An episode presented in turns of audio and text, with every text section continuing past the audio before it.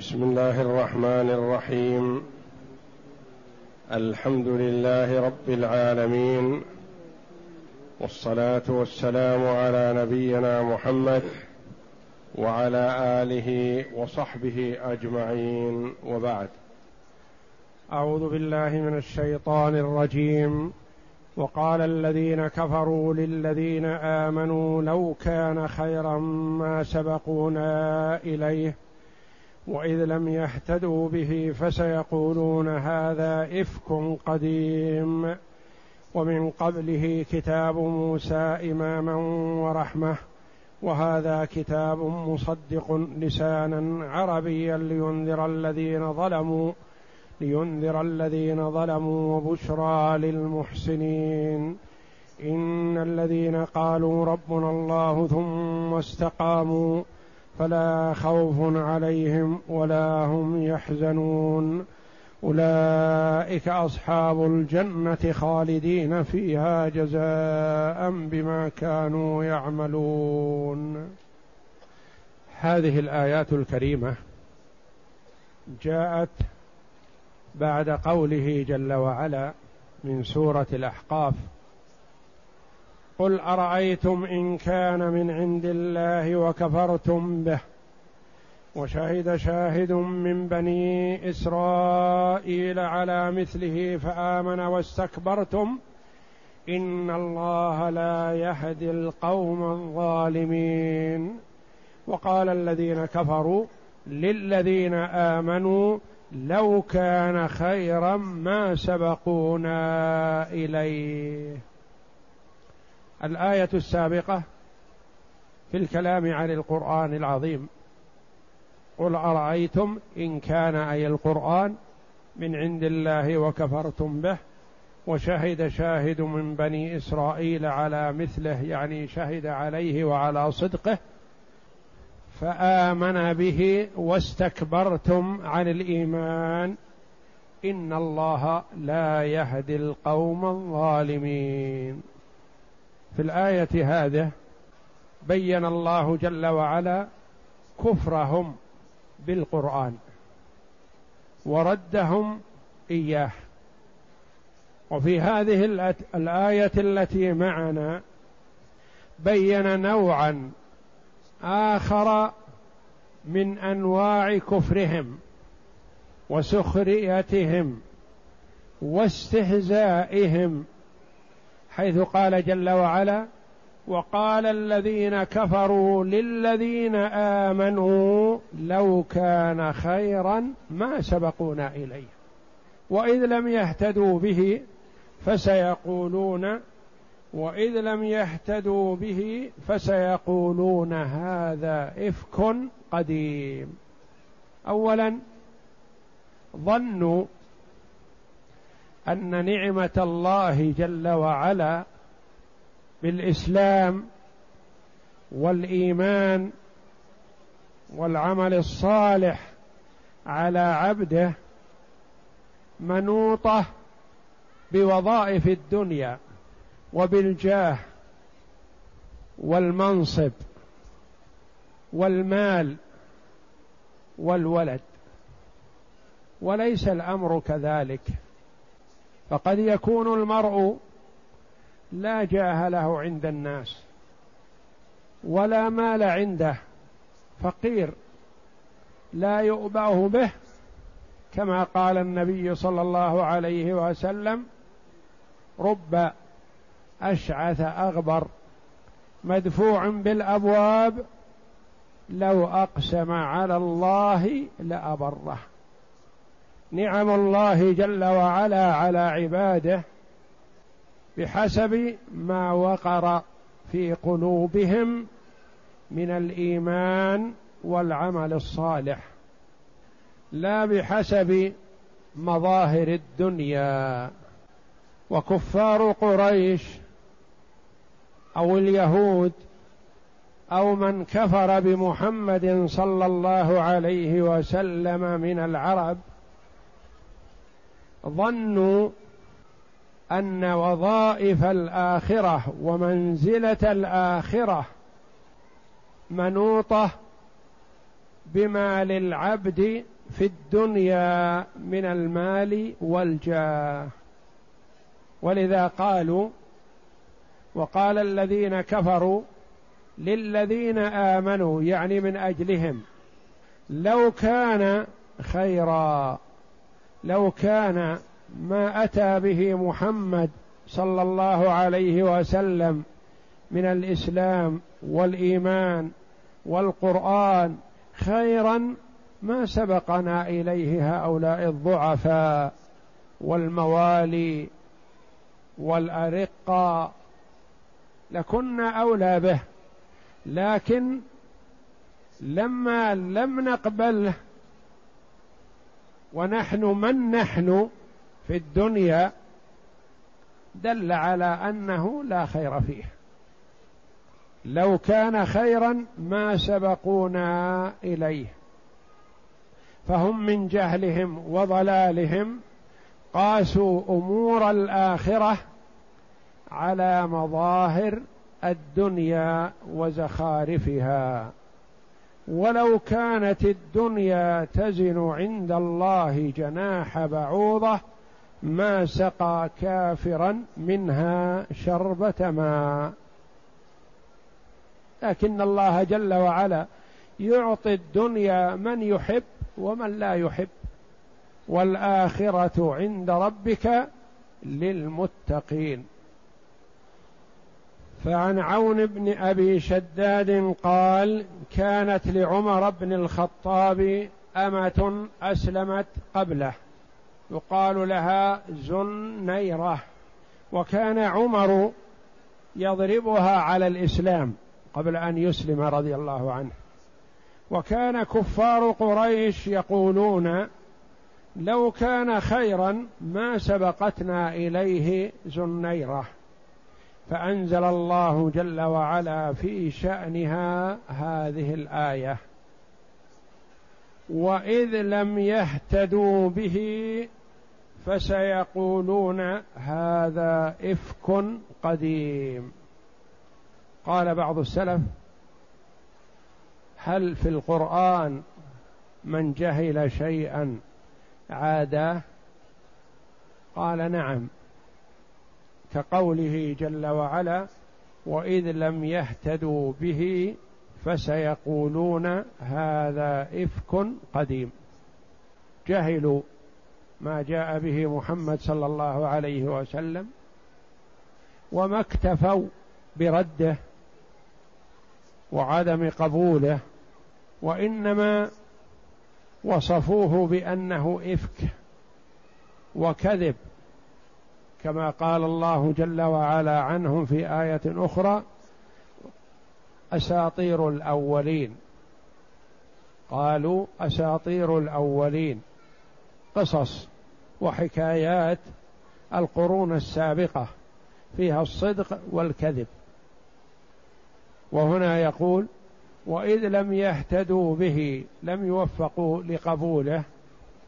قالوا هذا إفك قديم يعني ما اكتفوا برده فقط وإنما وصفوه بأنه إفك والإفك أشد أنواع الكذب كما قال الله جل وعلا إن الذين جاءوا بالإفك عصبة منكم لا تحسبوه شرا لكم بل هو خير لكم وهو ما افتروه على عائشة رضي الله عنها وأرضاها واذ لم يهتدوا به اي بالقران وقيل بمحمد صلى الله عليه وسلم فسيقولون من اجل رده وابتعاد الناس عنه هذا افك قديم يعني كذب وليس من كذب حادث وانما كذب مفترى من الازمنه السابقه قال الله جل وعلا ردا عليهم ومن قبله كتاب موسى اماما ورحمه من قبل القران كتاب موسى وهو التوراه اماما يقتدى به ورحمه لمن امن به يعني انه اي القران هذا على غرار الكتاب السابق كتاب موسى ومن قبله يعني اتفق معه في دعوته انه كما تقدم ان دعوه الانبياء عليهم الصلاه والسلام واحده وهي الدعوه الى توحيد الله جل وعلا ونبذ الشرك والايمان باليوم الاخر التي هي الاساس اساس الدعوات الاسلاميه كلها الايمانيه مبنيه على الايمان بالله واليوم الاخر ونبذ الشرك والكفر والضلال فقال الله جل وعلا ومن قبله يعني قبل القران كتاب موسى من قبله كتاب موسى مبتدا وخبر خبر مقدم ومبتدا مؤخر ومن قبله الجار والمجرور خبر مقدم وكتاب موسى مبتدا مؤخر وهذه قراءة الجمهور وقراءة أخرى ومن قبله كتاب موسى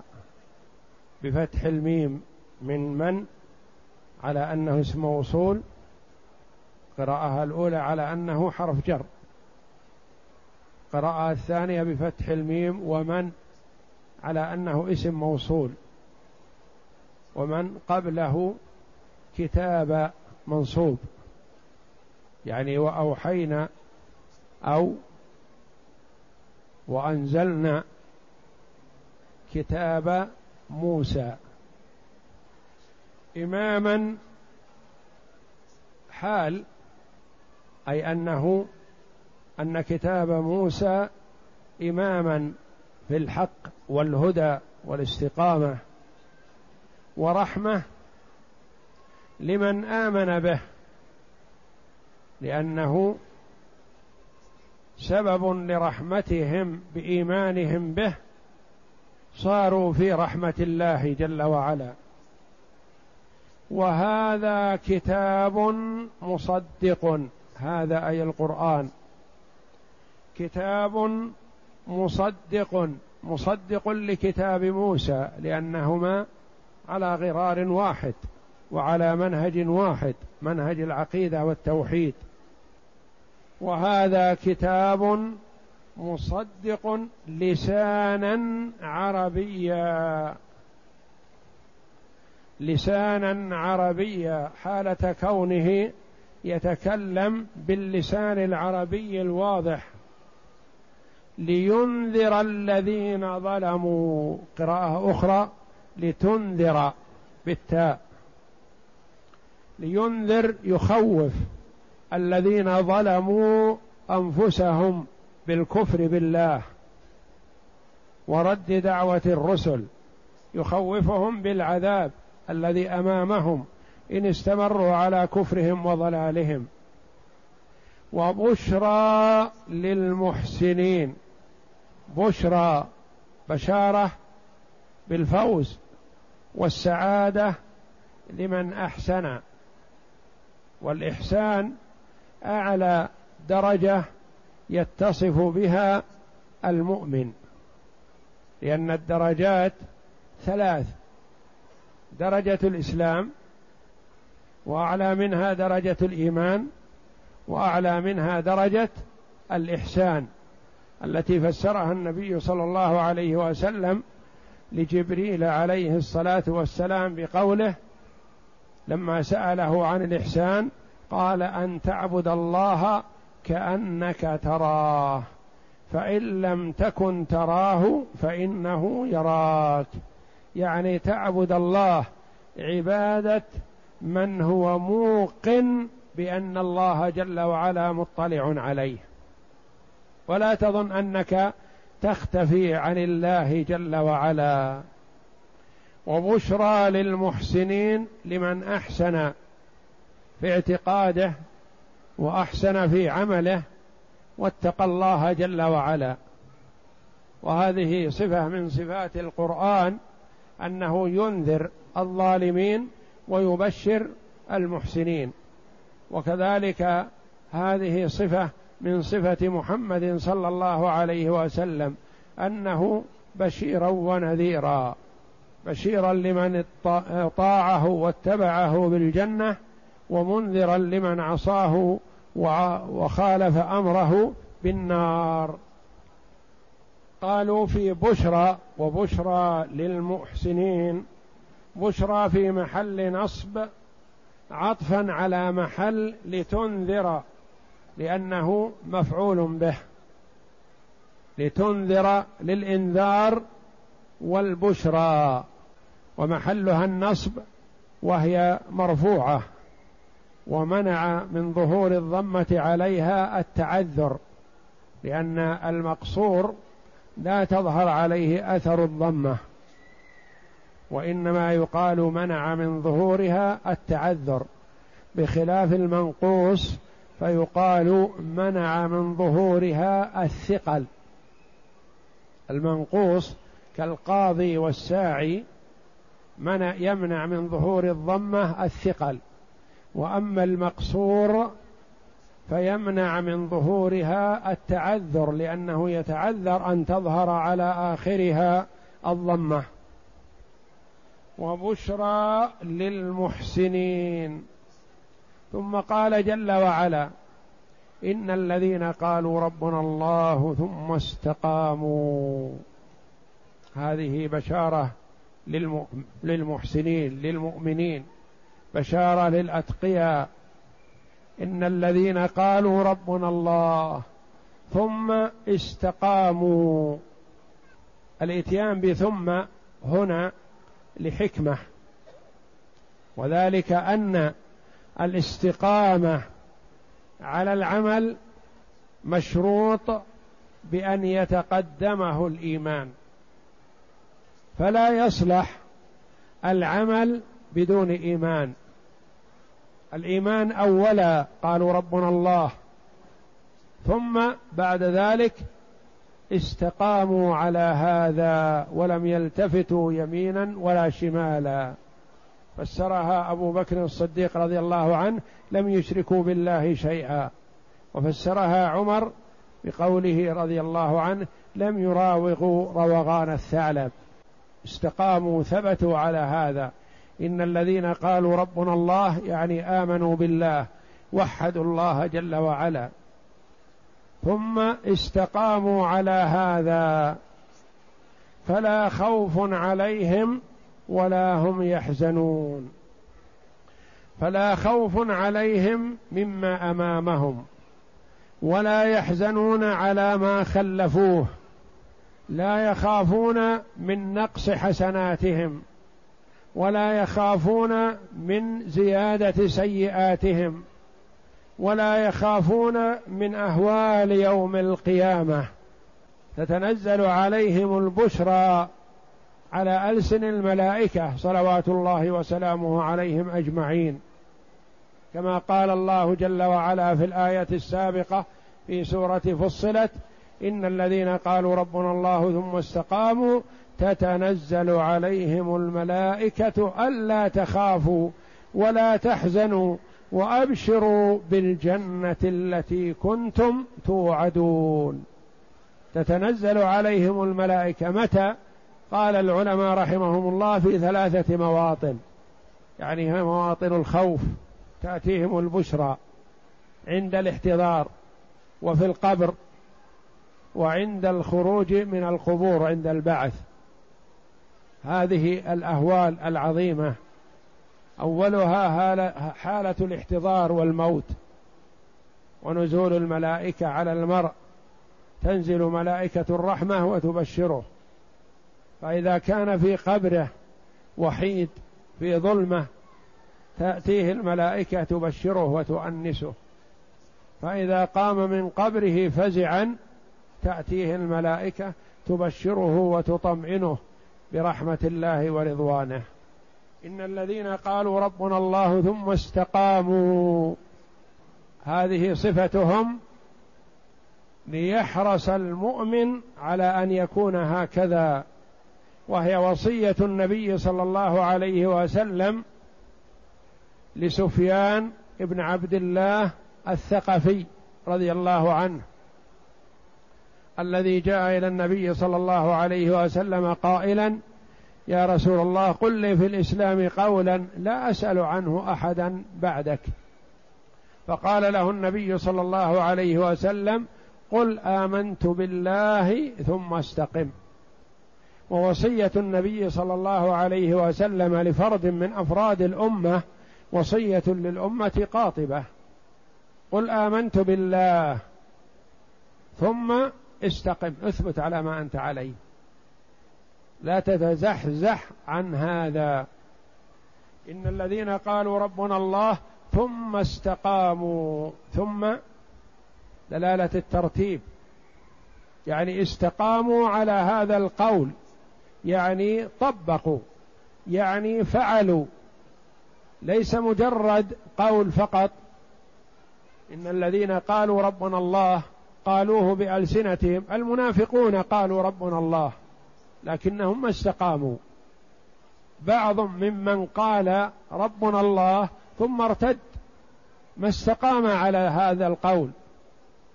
ان الذين قالوا ربنا الله ثم استقاموا ثبتوا على هذا الى الممات فلا خوف عليهم لا يخافون من اهوال يوم القيامه ولا يحزنون على ما خلفوه من المال والولد تطمئنهم الملائكه بان سنتولى عقبكم كما توليناكم لا تخافوا مما امامكم فانتم في امان الله ولا تحزنوا على ما تركتم فنحن سنتولاهم باذن الله وورد في الحديث ان الله يحفظ بالرجل الصالح الى البطن السابع من ذريته فلا خوف عليهم ولا هم يحزنون اولئك الاشاره هذه يسميها العلماء اشاره اسم الاشاره للبعيد وذلك دلاله على علو منزلتهم عند الله جل وعلا أولئك أصحاب الجنة خالدين فيها أولئك أصحاب الجنة يعني أهل الجنة ثم طمأنهم الله جل وعلا بالاستمرار والبقاء دائما وأبدا فيها بقوله خالدين فيها خالدين فيها يعني مستمرين دائما وأبدا لأن المرء قد يكون في الدنيا في حالة نعيم في حالة سرور في حالة انبساط لكن لا يدوم هذا أحوال الدنيا تتقلب يوم فرح ويوم حزن يوم صحة ويوم مرض يوم غنى ويوم فقر وهكذا لكن أهل الجنة لا خالدون بما هم فيه من النعيم دائما وأبدا أولئك أي المتصفون بهذه الصفة اصحاب الجنه خالدين فيها جزاء بما كانوا يعملون جزاء لهم على اعمالهم لان الله جل وعلا يثيب يعطي على الحسنه عشر امثالها الى سبعمائه ضعف الى اضعاف كثيره جزاء لاعمالهم الحسنه التي قدموها وكما ورد في الحديث ان دخول الجنه برحمه الله جل وعلا ومنازلها بفضل عمل العبد المنازل دخول الجنه برحمه الله جل وعلا لانه مهما عمل العبد من الاعمال لا يصلح ولا يكفي ان يكون ثمنا للجنه وانما المؤمن يدخل الجنه برحمه الله ثم ينال المنزلة اللائقة به بعمله الصالح الذي قدمه جزاء بما كانوا يعملون جزاء لهم على ما عملوه بما كانوا يعملون ما هذه صح ان تكون مصدريه وان تكون موصوله والباء سببيه جزاء بسبب ما عملوه مصدريه وجزاء بسبب الذي عملوه من اعمالهم والله اعلم وصلى الله وسلم وبارك على عبده ورسول نبينا محمد وعلى اله وصحبه اجمعين